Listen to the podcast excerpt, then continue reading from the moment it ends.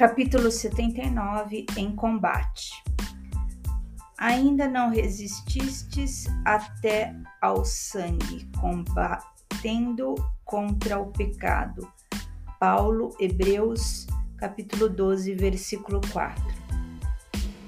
O discípulo sincero do Evangelho vive em silenciosa batalha no campo do coração. A princípio, desenrola-se o combate em clima sereno, ao doce calor do lar tranquilo. As árvores das afeições domésticas amenizam as experiências mais fortes.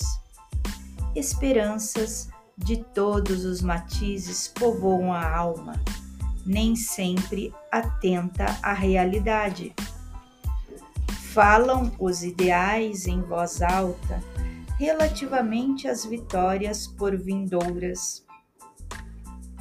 O lutador domina os elementos materiais e, não poucas vezes, supõe consumado o triunfo verdadeiro. O trabalho, entretanto, continua. A vitória do espírito exige esforço integral do combatente.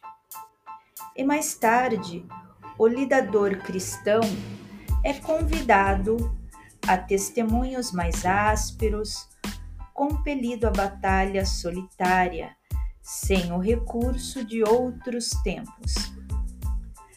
A lei de renovação modifica-lhe os roteiros, subtrai-lhes as ilusões seleciona-lhe os ideais.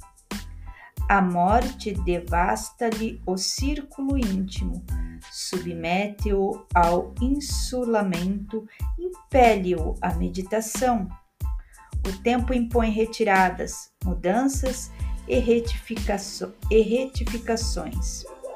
Muitos se desanimam na grande empreitada e voltam, medrosos, às sombras inferiores.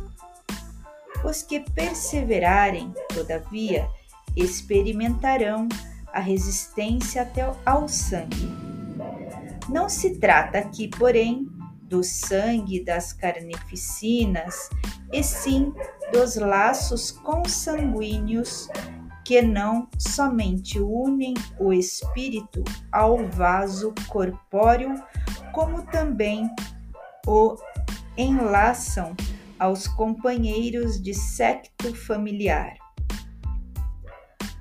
Quando o aprendiz receber a dor em si próprio, compreendendo-lhe a santificante finalidade, exercer a justiça ou aceitá-la, acima de toda a preocupação dos elos consanguíneos, estará atingindo a sublime posição de triunfo no combate contra o mal.